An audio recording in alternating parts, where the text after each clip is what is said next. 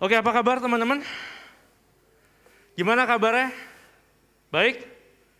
Ya, em, sudah lama kita tidak mendengar Kak Kevin khotbah ya. Mungkin buat teman-teman yang kangen, terus nanya Kak Kevin, kenapa udah lama nggak khotbah? Nah, aku sekarang mau kasih tahu ya. Kak Kevin em, mulai dari bulan ini diutus ke Maluku Utara, gitu ya.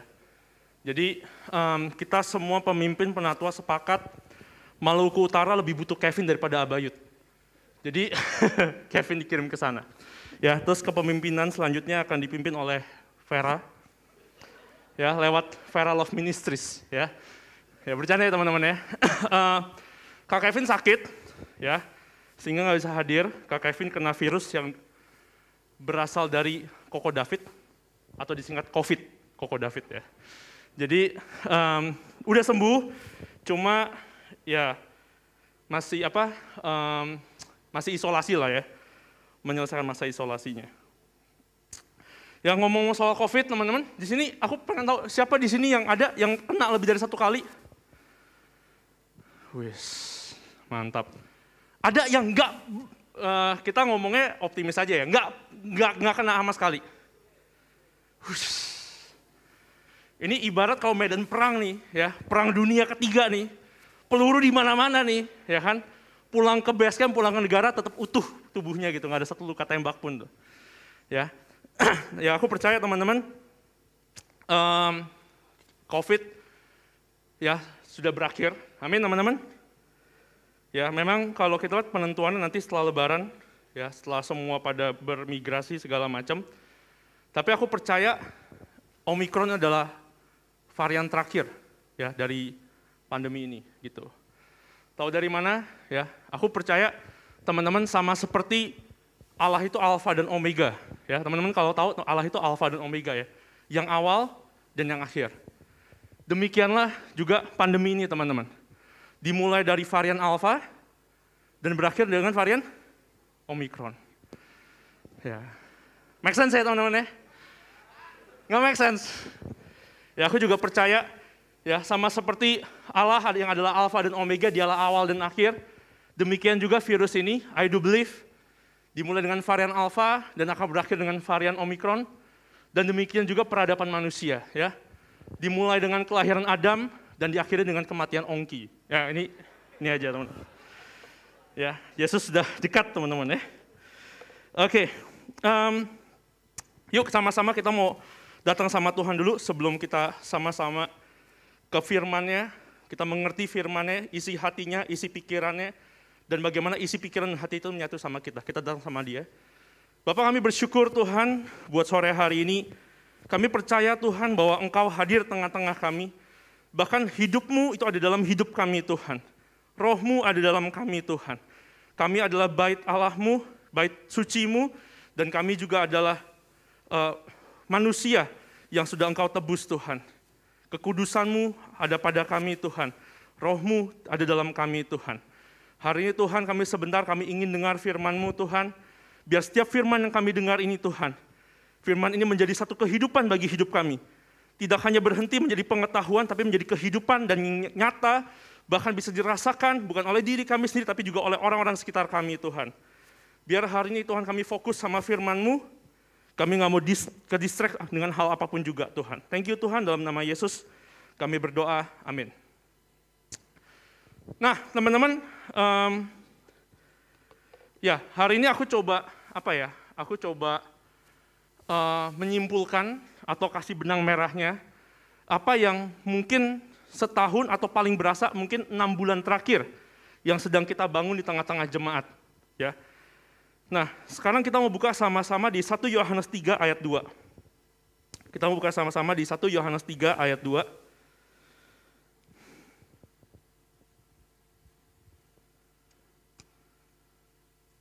Oke. 1 Yohanes 3 ayat 2, aku akan bacain buat teman-teman. Ya. Saudara-saudaraku yang kekasih, sekarang kita adalah anak-anak Allah. Tetapi belum nyata apa keadaan kita kelak. Akan tetapi kita tahu bahwa apabila Kristus menyatakan dirinya, kita akan menjadi sama seperti dia, sebab kita akan melihat dia dalam keadaannya yang sebenarnya. Inilah sebuah message yang sangat penting ya dari Paulus, ini surat Paulus. Nah teman-teman kita akan lihat teman-teman ya. Paulus ngomong saudara-saudara kekasih, sekarang kita adalah anak-anak Allah. Nah perhatikan teman-teman. Waktu Allah tebus kita ya, uh, kalau nggak salah di Korintus atau di mana, firman Tuhan berkata gini, ia Allah yang tidak menyayangkan anak yang tunggal. Teman-teman tahu artinya tidak menyayangkan? yang apa-apa gitu, merelakan itu namanya tidak menyayangkan. Untuk menebus setiap kita. Jadi dia ya, untuk tebus setiap kita, dia merelakan anak yang tunggal, yaitu Yesus. Nah di sini teman-teman kita harus tahu, zaman itu teman-teman, zaman itu masih sangat-sangat apa ya, sangat-sangat uh, lekat dengan istilah perbudakan teman-teman. Ya, jadi setiap manusia yang udah jadi budak, ya itu udah gak ada harganya, gak ada nilainya. Kalau teman-teman pernah dengar cerita tentang anak bungsu yang hilang, waktu dia kembali ke papanya, dia dapat tiga hal. Cincin, jubah, sama kasut. Kenapa kasut? Kok selalu penting banget? ya? Karena di zaman itu teman-teman, kasut itu adalah lambang orang merdeka. Jadi kalau orang merdeka, dia tidak ada di bawah perbudakan, dia pakai kasut kalau jalan. Tapi kalau ke jalan, dia nggak pakai sendal, nggak pakai kasut, nggak pakai alas kaki, nah berarti dia budak. Sejak manusia jatuh dalam dosa, setiap kita budak teman-teman. Tidak ada satupun yang diselamatkan. Karena Adam, manusia pertama, jatuh dalam dosa. Dan kita semua follow him. Nah, masalahnya teman-teman, ya, Allah di situ Allah punya dua skenario teman-teman. Ya, punya dua hal yang bisa dia lakukan. Pertama, dan kalau aku jadi Allah, mungkin aku akan pilih opsi pertama ini. Kita restart the game. Kita ulang aja semua dari awal. Teman pernah main nggak? Main game entah itu di PC atau PSP atau whatever itu pernah? Terus baru main awal udah udah banyak kalah, udah banyak salah ambil jalan dan sebagainya. Kita simply reset aja, restart aja, bener gak? Dan Allah punya kemampuan itu. Allah tuh mampu untuk restart dunia ini ulang lagi dari awal ciptain Adam yang baru, ya kan? Yang waktu dicobai nggak jatuh dalam dosa, bisa-bisa aja. Tapi Allah memilih opsi kedua. Dia melanjutkan dengan konsekuensi. Konsekuensinya adalah manusia jatuh dalam dosa, dan hari ini manusia ada di tengah-tengah pemberontakan kepada Allah, teman-teman. Ya, menarik sekali kalau kita lihat begitu banyak manusia yang kecewa sama Tuhan. Aku pernah di titik itu, bagaimana manusia kecewa, marah sama Tuhan, ya. Aku rasa ya kalau tadi banyak sih banyak yang belum pernah kena Covid, tapi aku rasa hampir semua di tempat ini kita pernah marah sama Tuhan, kecewa sama Tuhan, bingung sama Tuhan. Kita yang adalah ciptaan yang marah ke pencipta kita. Karena kita jatuh dalam dosa. Tubuh kita udah rusak, pikiran kita, roh kita sudah rusak teman-teman. Tapi Allah melanjutkan game ini, Allah melanjutkan rencana ini dan dia harus tebus. Ada beberapa opsi untuk tebus teman-teman. Ya, dia bisa tebus ya dengan emas, dia bisa tebus dengan hewan, dia bisa tebus dengan apa pun. Tapi ini yang menarik teman-teman, ini yang menarik. Kalau teman-teman pernah ikut pelelangan, ya pelelangan, teman-teman hanya bersedia membayar atau menawar, ya barang tersebut senilai seberharga yang teman-teman ketahui atau teman-teman pikirkan. Aku kasih contoh. Satu kali teman-teman, ada orang yang menjual bekas permen karet di eBay. Teman-teman eBay, eBay itu it's like Tokped dan sebagainya. Dia jual bekas permen karet. Dia permen karet dikunyah-kunyah, dilepeh, diambil, difoto masuk ke eBay. Harganya kalau dirupiah sekitar 200 juta rupiah. Sold out. Kenapa? Karena, nah ini aku nggak tahu teman-teman seberapa relate. Ya, jadi kalau teman suka sepak bola, apalagi suka Manchester United, meskipun sekarang sedang tertatih-tatih ya. nah kalau teman-teman suka bola, jadi di Manchester United itu ada satu pelatih yang sangat legendaris namanya Sir Alex Ferguson. Dan dia jadi pelatih 26 tahun. Ya, aku yakin hampir semua di tempat ini umurnya di bawah 26 tahun. Dan dia selama 26 tahun dia jadi pelatih yang sangat sukses. Dan di, jadi gini, Alex Ferguson ini punya kebiasaan. Kebiasaannya itu ngunyah permen karet waktu pertandingan. Dia kan coach, dia kan pelatih. Nah, di pertandingan terakhir lawan West Bromwich Albion, ya, dia itu ngunyah permen karet, begitu peluit panjang, dia buang permen karetnya, ada penonton turun ke bawah, pungut bekas permen karetnya itu. Di foto, masukin eBay, laku 200 juta. Pertanyaannya gini, kalau teman-teman punya uang, teman-teman mau nggak beli itu 200 juta? Aku yakin mungkin teman-teman nggak mau, mungkin nggak mau karena teman-teman nggak ngerti, teman-teman nggak punya uh, apa uh, emotional relation ya dengan MU, Sir Alex dan sebagainya. Tapi buat orang-orang yang punya berani dan itu terjual teman-teman. Nggak perlu nunggu lama, itu terjual.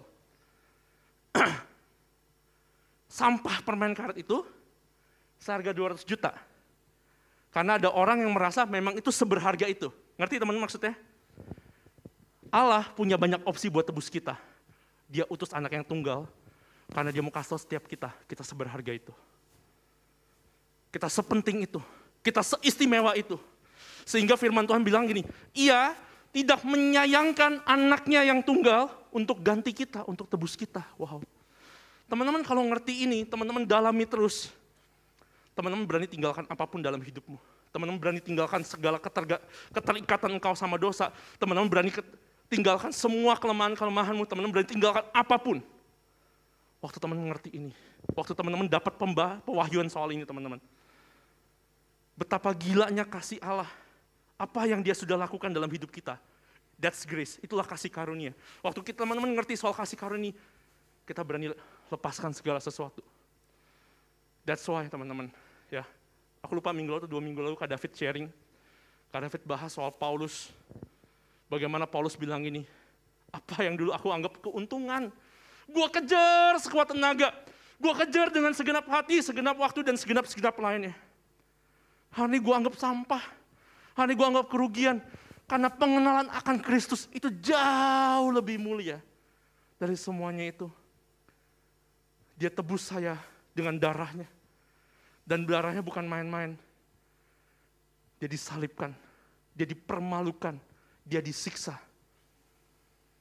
Dan yang terlebih parah bagi, bagi seorang pribadi Kristus adalah terpisah dengan Allah.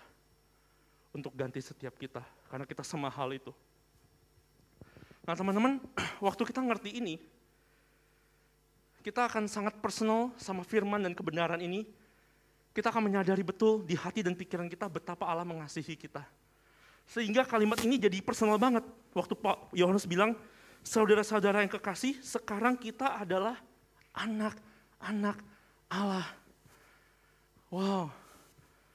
Tidak pernah ada Allah-Allah di dunia yang mengakui manusia adalah anaknya.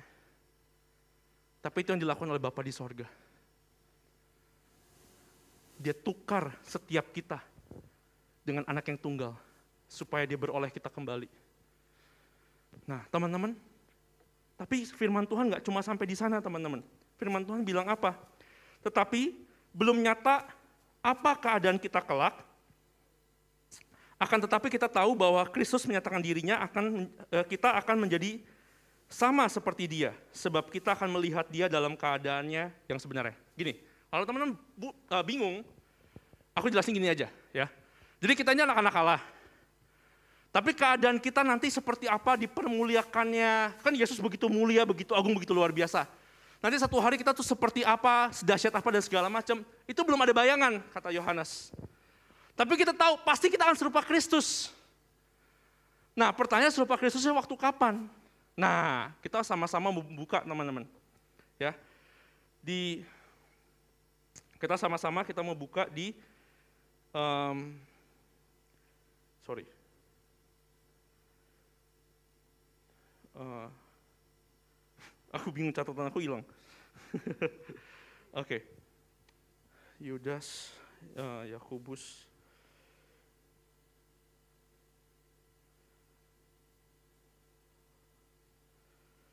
Sebentar ya.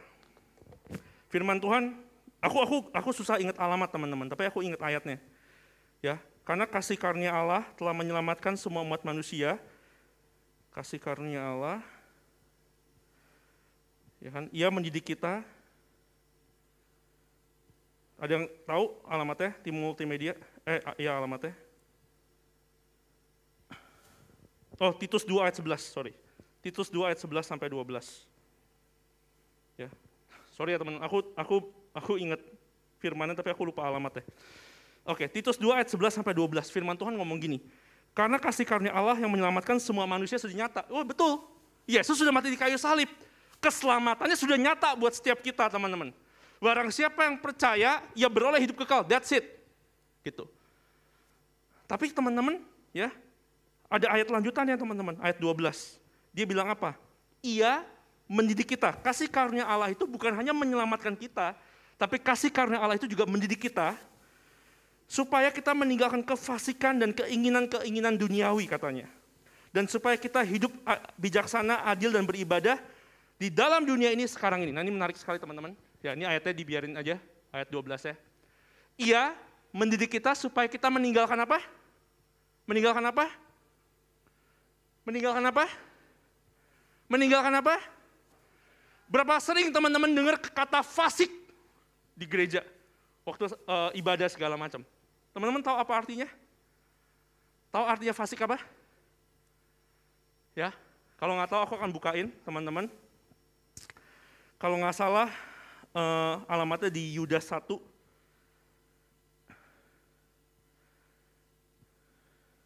Nah, Yudas 1 ayat 4. Ya.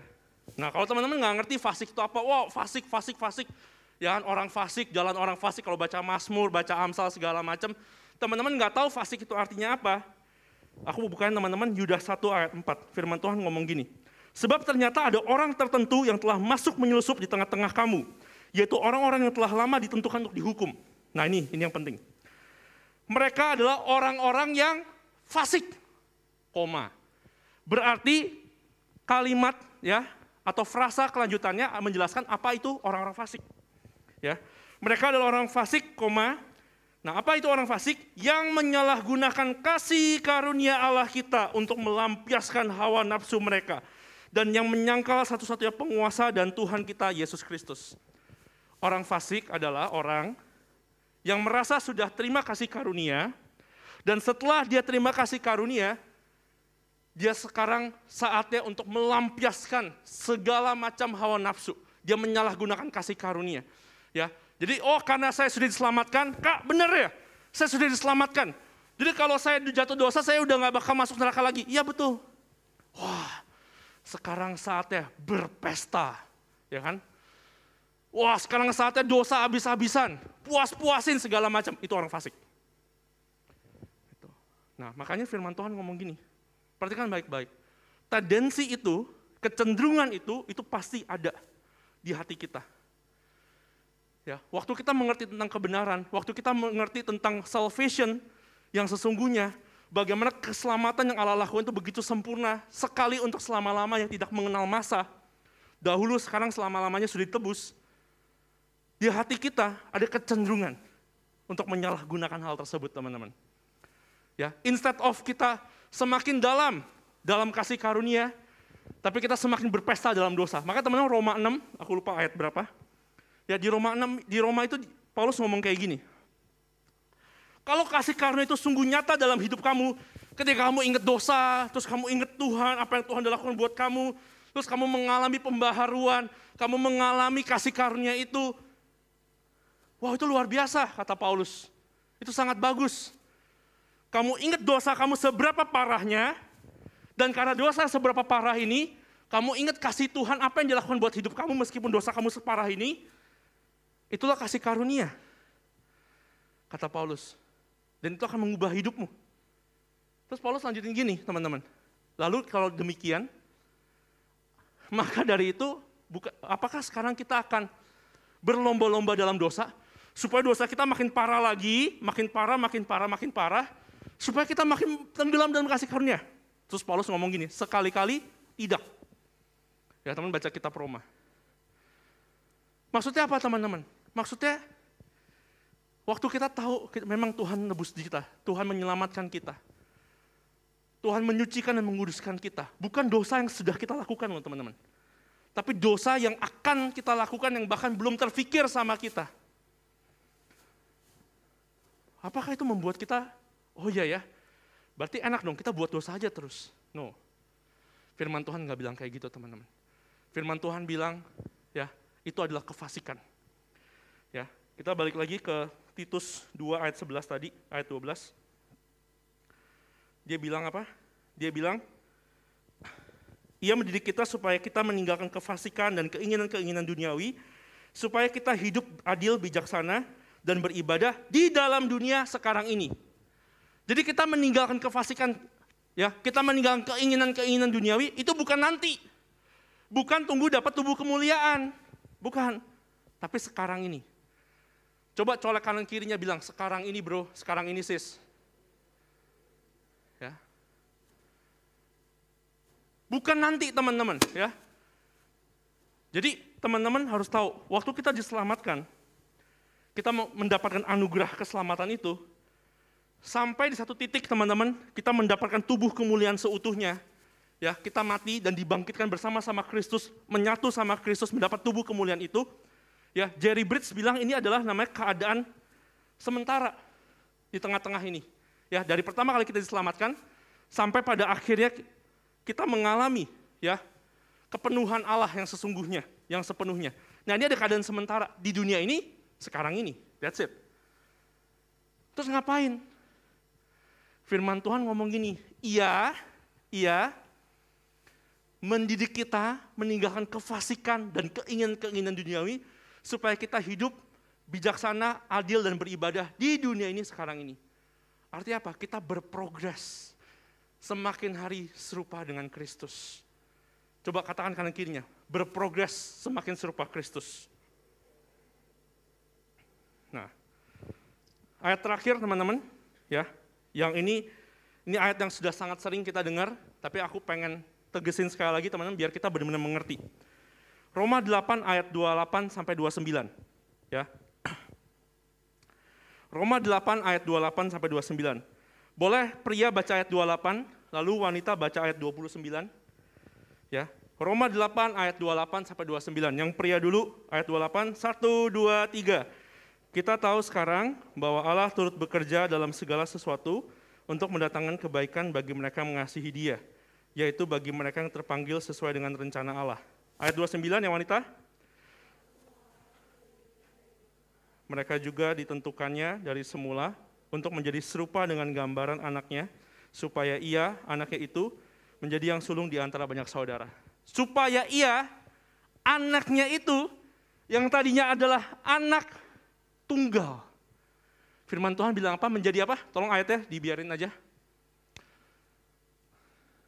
Supaya anaknya itu, ya, yang tadinya adalah anak tunggal, menjadi yang apa? Sulung. Tadinya anak tunggal, nggak punya saudara. Sekarang jadi anak sulung karena punya banyak saudara. Siapa saudara-saudaranya? Kita semua, amin teman-teman. Amin. Nah ini teman-teman, ini ayat ini ya, terutama ayat 28, sering kali disalahartikan. Jadi gini teman-teman, Roma 8 ayat 28 sampai 29 itu intinya gini. Allah tuh mau pakai segala sesuatu dalam hidup kita untuk membawa kita semakin hari semakin serupa Kristus. Semakin hari semakin serupa Kristus.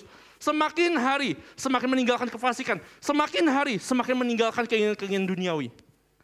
Nah, teman-teman, ya. Tapi banyak orang tuh salah mengartikan gitu ya.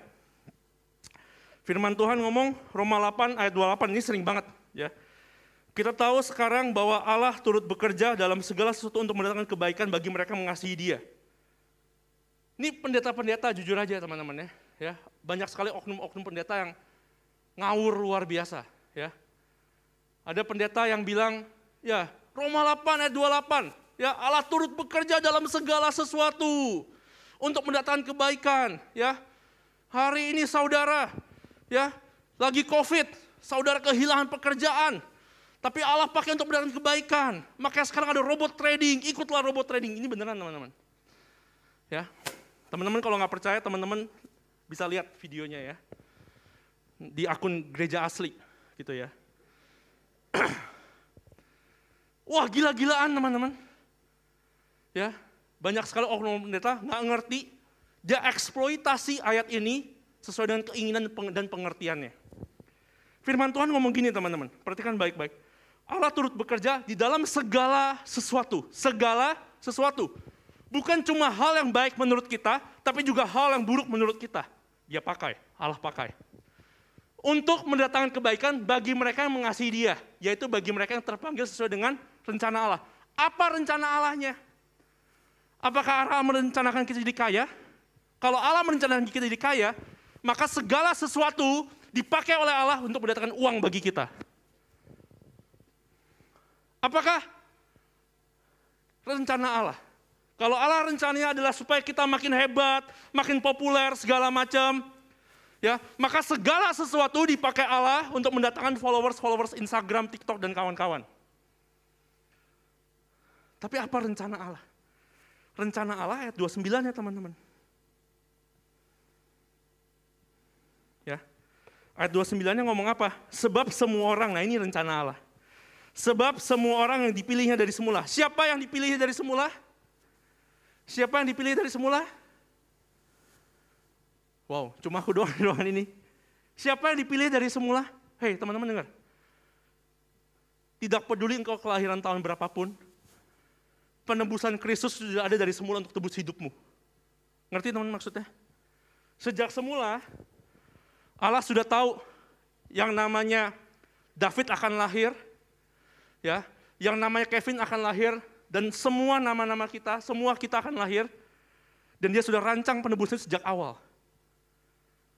Wah kak, tapi kan Allah rancang penebusan itu kan ya buat orang-orang dulu kak, orang bangsa Israel segala macam. Ya buat semua orang lah, nggak terlalu personal-personal banget. Kak Ongki ngomong seolah-olah Allah itu mati buat saya banget gitu. Tapi kan sebenarnya buat ratusan miliar orang yang sudah mati, yang masih hidup maupun yang nanti akan lahir gitu. So it's not personal, nggak sebegitu personal lah kak. Nah teman-teman perhatikan baik-baik. Kematian Yesus memang untuk semua umat manusia. Tapi kematiannya juga personal buat setiap-setiap kita. Tahu dari mana? That's why Yesus sebelum dia mati kayu salib, dia kasih perumpamaan tentang domba yang hilang. Teman-teman ada yang ingat domba yang hilang? Domba yang hilang Yesus ngomong gini, kalau seorang gembala punya 100 domba, satu domba terhilang, satu domba aja terhilang. Ya. Dan terhilangnya ini udah nggak tahu di mana. Apakah sudah dimakan hewan buas, apakah jatuh ke jurang, apakah mati atau gimana, dia nggak tahu. Tapi satu aja hilang. Domba ini akan tinggalkan dulu 99 tempat yang aman, dia akan cari satu domba itu sampai ketemu. Ini Yesus mau ngomong apa? Yesus lagi mau ngomong gini. Nah, kalau seandainya semua umat manusia tidak jatuh dalam dosa, cuma kamu doang. Cuma kamu seorang diri doang yang jatuh dalam dosa. Aku akan tetap turun ke bumi, mati di kayu salib untuk tebus dosa engkau. Itu makna kenapa Yesus sebelum mati, sebelum disalib, di dalam pelayanannya, dia perlu menyampaikan perumpamaan ini karena dia mau kasih karya salibnya memang buat semua orang.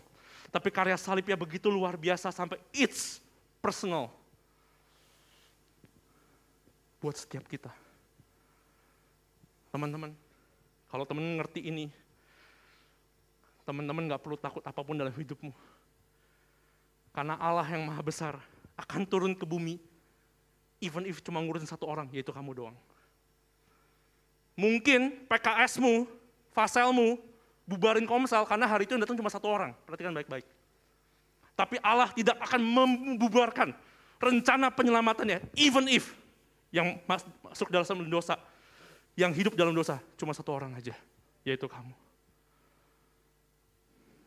Makanya aku selalu bilang sama teman Fasal, ya, kalau komsel yang datang cuma satu orang, nggak perlu dibubarin, jalan aja. Karena udah di present gambar Allah. Amin para fasal? Amin viral love? Mana suara viral love? Luar biasa. Ya. Allah dari awal, dia rencana, dia punya rencana buat setiap kita. Ya ayat 29, supaya kita menjadi serupa dengan gambarnya anak yang sulung, yaitu Kristus Yesus. Kita dari awal diciptakan untuk menjadi serupa dengan Kristus dari awal rencana Allah supaya kita jadi serupa dengan Kristus. Dan sehingga dia apa? Dia turut bekerja di dalam segala sesuatu untuk mendatangkan kebaikan. Kata kebaikan di sini teman-teman, ya adalah hal yang baik. Kalau itu membuat kita semakin dekat dengan tujuan, ngerti ya teman-teman ya? Ya, teman-teman hari ini main game, ya, main game monopoli. Tujuan teman-teman mau menang, tujuannya mau menang, oke? Okay? Teman-teman dapat duit rupiah, maka itu bukan kebaikan, karena duit rupiah itu tidak membuat teman-teman semakin dekat dengan tujuan teman-teman, yaitu main, menang main game monopoli. Ngerti maksudnya? Tapi waktu teman-teman uang monopolinya makin banyak, propertinya, terus kartu-kartu kuncinya segala macam teman makin banyak, itu membuat teman-teman semakin hari semakin dekat dengan tujuan teman-teman. Maka teman-teman bisa bilang itu semua kebaikan. Hari ini, kebaikan dalam hidup kita ini bukan bicara soal kesehatan, bukan bicara soal kekayaan, bukan bicara soal kepopularitas, popularitas, bukan bicara soal semua hal yang duniawi teman-teman. Tapi kebaikan di sini adalah bicara bagaimana rencana Allah itu bisa terjadi dalam hidup kita. Yaitu kita semakin serupa dengan dia. Jadi sebenarnya ayat 28 itu Allah lagi mau ngomong gini. Paulus lagi mau ngomong gini. Allah turut bekerja di dalam segala sesuatu yang ada dalam hidup kita. Supaya semakin hari kita semakin serupa dengan anak yang sulung. Itu teman-teman. Kalau udah kayak gini, teman-teman akan bersyukur buat segala hal. Aku kasih tahu teman-teman gini, ya. Aku sering lihat teman-teman, orang bersyukur itu adalah orang yang mendapatkan sesuatu yang menyenangkan secara daging atau secara manusia. Contoh dapat uang. Ya. Teman-teman, pernah ada survei, ya. Kan salah satu dapat uang paling cepat kan lewat lotre ya. Di Indonesia itu eh, ilegal, tapi di luar negeri itu legal. Ya, lotre.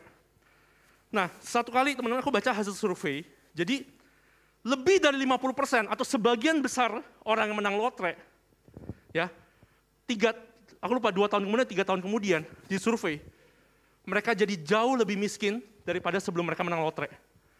Dibanding sehari sebelum mereka menang lotre. Jadi kalau sehari sebelum menang lotre, ya kekayaan mereka satu miliar rupiah, dua tahun setelah mereka menang lotre, 500 ribu. Dari satu miliar di 500 ribu. Itu penelitian, hampir semuanya. Sebagian besar penelitian itu bilang. Ada satu cerita yang menarik teman-teman, ya. Kalau nggak salah itu di Thailand atau di Inggris aku lupa. Jadi ceritanya itu ada orang menang lotre, gede banget, ya. Waktu disebut angkanya dia inget, dia lihat di handphonenya, eh benar nih, ya sesuai dengan catatan dia, iya benar nih gue menang nih, wah dia senang banget. Dia bersuka cita, dia pulang ke rumah, dia mau redeem lotrenya, dia cari kupon lotrenya teman-teman, nggak ketemu. Kupon lotrenya nggak ketemu, besoknya ditemukan mati bunuh diri teman-teman. Ini kisah nyata. Apakah hanya kalau kita bisa bersyukur, oh ada orang menang lotre, dapat pekerjaan bagus, gajinya oke dan sebagainya, kita bilang, oh bersyukur, Allah turut bekerja segala macam. No, no, no, itu bukan tujuannya. Tujuannya bukan supaya hidup kita lebih enak. Tujuannya bukan supaya kita punya pekerjaan yang oke, kaya raya, or whatever itu. Tapi tujuannya apakah kita semakin serupa dengan Kristus atau enggak? Dan kalau konteksnya semakin serupa dengan Kristus atau enggak, maka segala sesuatu bisa dipakai Allah.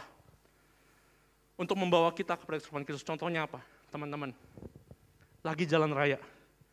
Ya, teman-teman, aku nggak tahu teman-teman bisa banget teman-teman merasakan beberapa hari lalu, sampai minggu lalu juga, ya, di rel kereta industri itu jalannya lubangnya luar biasa. Gitu ya. Kenapa jalannya bisa luar biasa itu? Ya karena ada kinerja yang juga luar biasa gitu ya. Tuh, dari siapa aku nggak mau ngomong gitu ya. Nah, jadi wah jalannya rusaknya luar biasa teman-teman ya. Itu jalan susah banget ya, mobil udah kayak goyang-goyang lewatin rel kereta. Nah, karena semua tersendat, sehingga banyak banget motor, bajai, itu lawan arah. Gitu, ya lawan arah semuanya. Nah, perhatikan baik-baik teman-teman. Waktu dia lawan arah, aku waktu mau lewat teman-teman, itu ada yang udah mepet banget. Aku pikir karena mepet, aku dipaks, di, di, dikasih dulu, dikasih lewat dulu. Karena itu memang jalan aku, dia yang ngelawan jalan. Eh dia ngelawan, dia tetap maksa ngelawan jalan sampai hampir ketabrak. Untuk aku rem. Apakah kita bisa bilang itu kebaikan? Aku bisa bilang iya. Karena hal tersebut membuat aku bisa melihat lagi salib. Kalau nggak aku bisa kesal banget. Aku lihat salib orang itu salah sama aku, Tapi waktu aku lihat salib Kristus, aku menyadari kesalahan aku jauh lebih besar pada Kristus. Jauh, jauh lebih besar. Dan dia bukan cuma mengampuni aku, tapi dia mati buat aku. Sehingga apa yang orang itu lakukan buka aku, itu terasa kecil sekali. Never mind. Ngerti teman-teman? Semakin serupa Kristus. Apalagi teman-teman, ya teman-teman hal baik, hal baik juga sama teman-teman. Teman-teman dapat kak kalau gitu mah berarti semua sifatnya nggak enak-nggak enak dong kak. Ya pencobaan-pencobaan, ya hal-hal nggak enak. Nggak, hal yang enak secara daging juga sama. Teman-teman dapat THR, ya kan? Ini kan lagi udah mau lebaran nih. Nah teman-teman ada yang dapat THR nih. Wah dapat uang, jebret ya kan, uang kaget gitu ya. Kaget, maksudnya kok jumlahnya cuma segini gitu ya maksudnya. Ya kan? Nah teman-teman dapat sejumlah uang. Wah teman-teman langsung terbayang ya kan. Barang-barang ya yang mewah atau yang teman-teman inginkan, bukan yang butuhkan. Teman-teman perhatikan baik-baik. Itu juga bisa dipakai Allah untuk membawa engkau serupa dengan Kristus. Engkau lihat Kristus. Firman Tuhan bilang, Kristus itu, kalau teman baca Filipi 2, dia menaruh kepentingan orang lain di atas kepentingan dia. Dia mempedulikan kepentingan orang lain. Makanya dia sampai bersedia, taat, sampai mati di kayu salib. Teman-teman, itu bisa jadiin kesempatan. Kalau teman-teman dapat THR, dapat apa pun lah itu. Kepentingan-kepentingan siapa ya? Yang saya perlu bantu. Saya sehingga perlu sacrifice apa yang saya inginkan supaya orang lain bisa mendapatkan apa yang dia butuhkan. Nggak usah jauh-jauh teman-teman, mulai dari keluargamu, mulai dari orang tuamu, mulai dari adikmu, mulai dari saudaramu. That's it. Sehingga teman-teman kalau teman ngerti ini, benar-benar teman segala sesuatu itu bisa digunakan menjadi kesempatan kita untuk semakin serupa dengan Kristus dari hari ke hari. Apa pun itu, mau hal yang baik, hal yang manis, hal yang gak enak, hal yang menyenangkan, hal yang gak menyenangkan secara daging, prinsipnya selalu sama. Lihat Kristus, lihat firmannya, lihat apa yang dia lakukan dalam hidup kita. Dan setelah itu akan muncul inspirasi-inspirasi untuk kita melakukan pada hidup orang lain. Sehingga kejahatan-kejahatan, hal-hal nggak enak yang orang lain lakukan dalam hidup kita, kita balas dengan kebaikan dan kebenaran. Karena segala sesuatu kita bawa lihat Kristus dan kemudian kita lihat hal itu. Yang tadinya kita marah, yang tadinya kita kecewa, yang tadinya kita benci. Waktu kita lihat Kristus, itu semua berubah. Sehingga apa pun juga, apa pun juga. Teman-teman mau kuliah, nggak kuliah, teman-teman mau maksudnya teman mau kuliah atau langsung kerja, mau kerja di mana, kuliah apa, kuliah di mana, segala sesuatu akan mendatangkan kesempatan buat teman-teman semakin serupa Kristus. Percayalah. Hari ini kita mau beres, beresin teman-teman, ya mungkin catatan kita, Alkitab kita. Tim profetik boleh maju ke depan.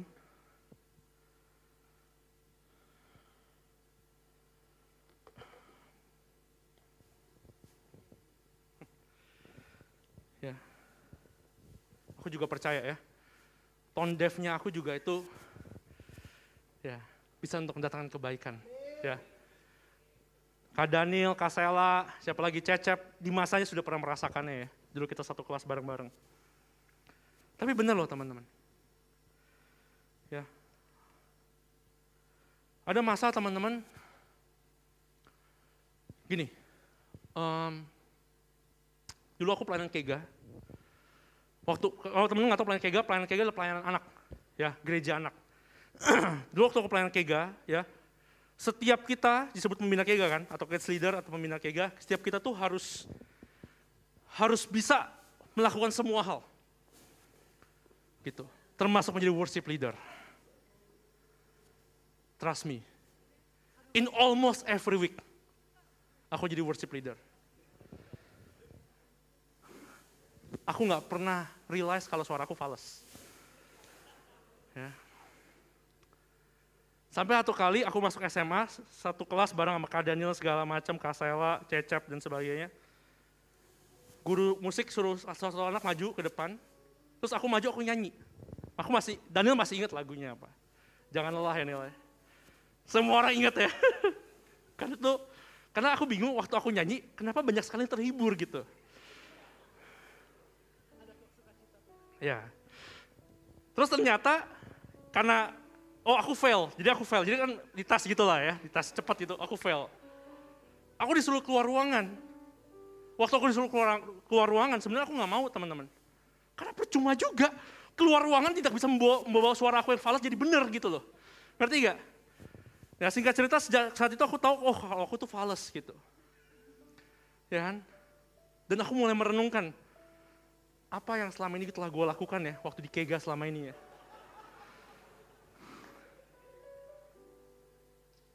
Aku masih ingat teman-teman, and that time, at that time, aku tuh minder. Aku tuh malu karena aku punya kelemahan.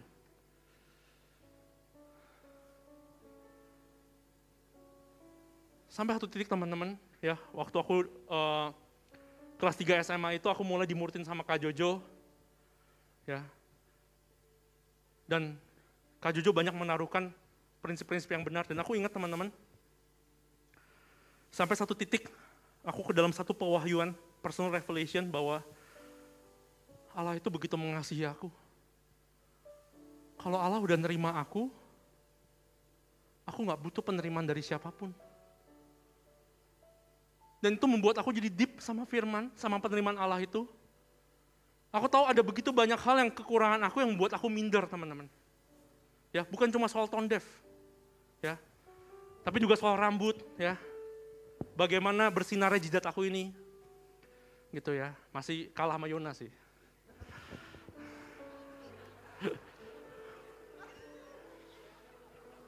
ya, aku sama Yona kita memilih jalan berbeda. Yona milih botakin rambut, aku memilih untuk panjangin nutupin dikit. Terus belum lagi soal gigi aku, gigi aku tuh berantakan banget. Ada satu pemimpin, aku ingat ada satu pemimpin di KTC gitu ya, uh, Kayeni. Dia tuh dokter gigi, terus aku bilang, kak, uh, kak aku mau dong apa uh, kayak perawatan atau intinya benerin gigi aku lah yang berantakan ini. Nggak usah dibawa ke ruang praktek, dia cuma lihat gigi aku, Terus kakak ini bilang, wah aku sih nggak bisa Ki. Kamu harus ke dokter gigi spesialis bedah mulut. Kenapa? Karena kamu punya empat masalah gigi. Pertama gigi kamu berantakan, yang kedua kamu crossbite, crossbite itu tidur, ya atas bawah, ya dan dia dorong. Itu yang kedua. Yang ketiga orang itu gigi itu, ya atasnya maju dikit. Ya, kalau setara aja udah susah nih dibenerinnya. Karena yang benar tuh maju dikit.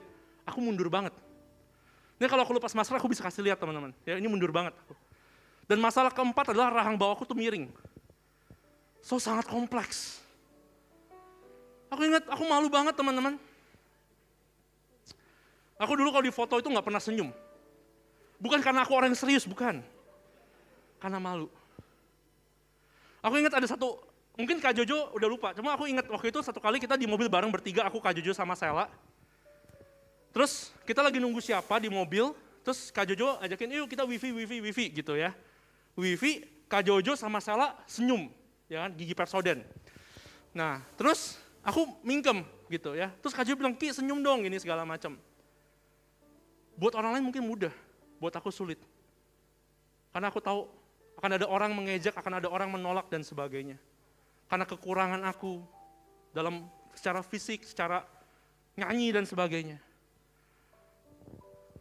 segala sesuatu Allah turut bekerja untuk mendatangkan kebaikan bagi dia mengasihi, yaitu bagi mereka yang terpanggil sesuai rencananya.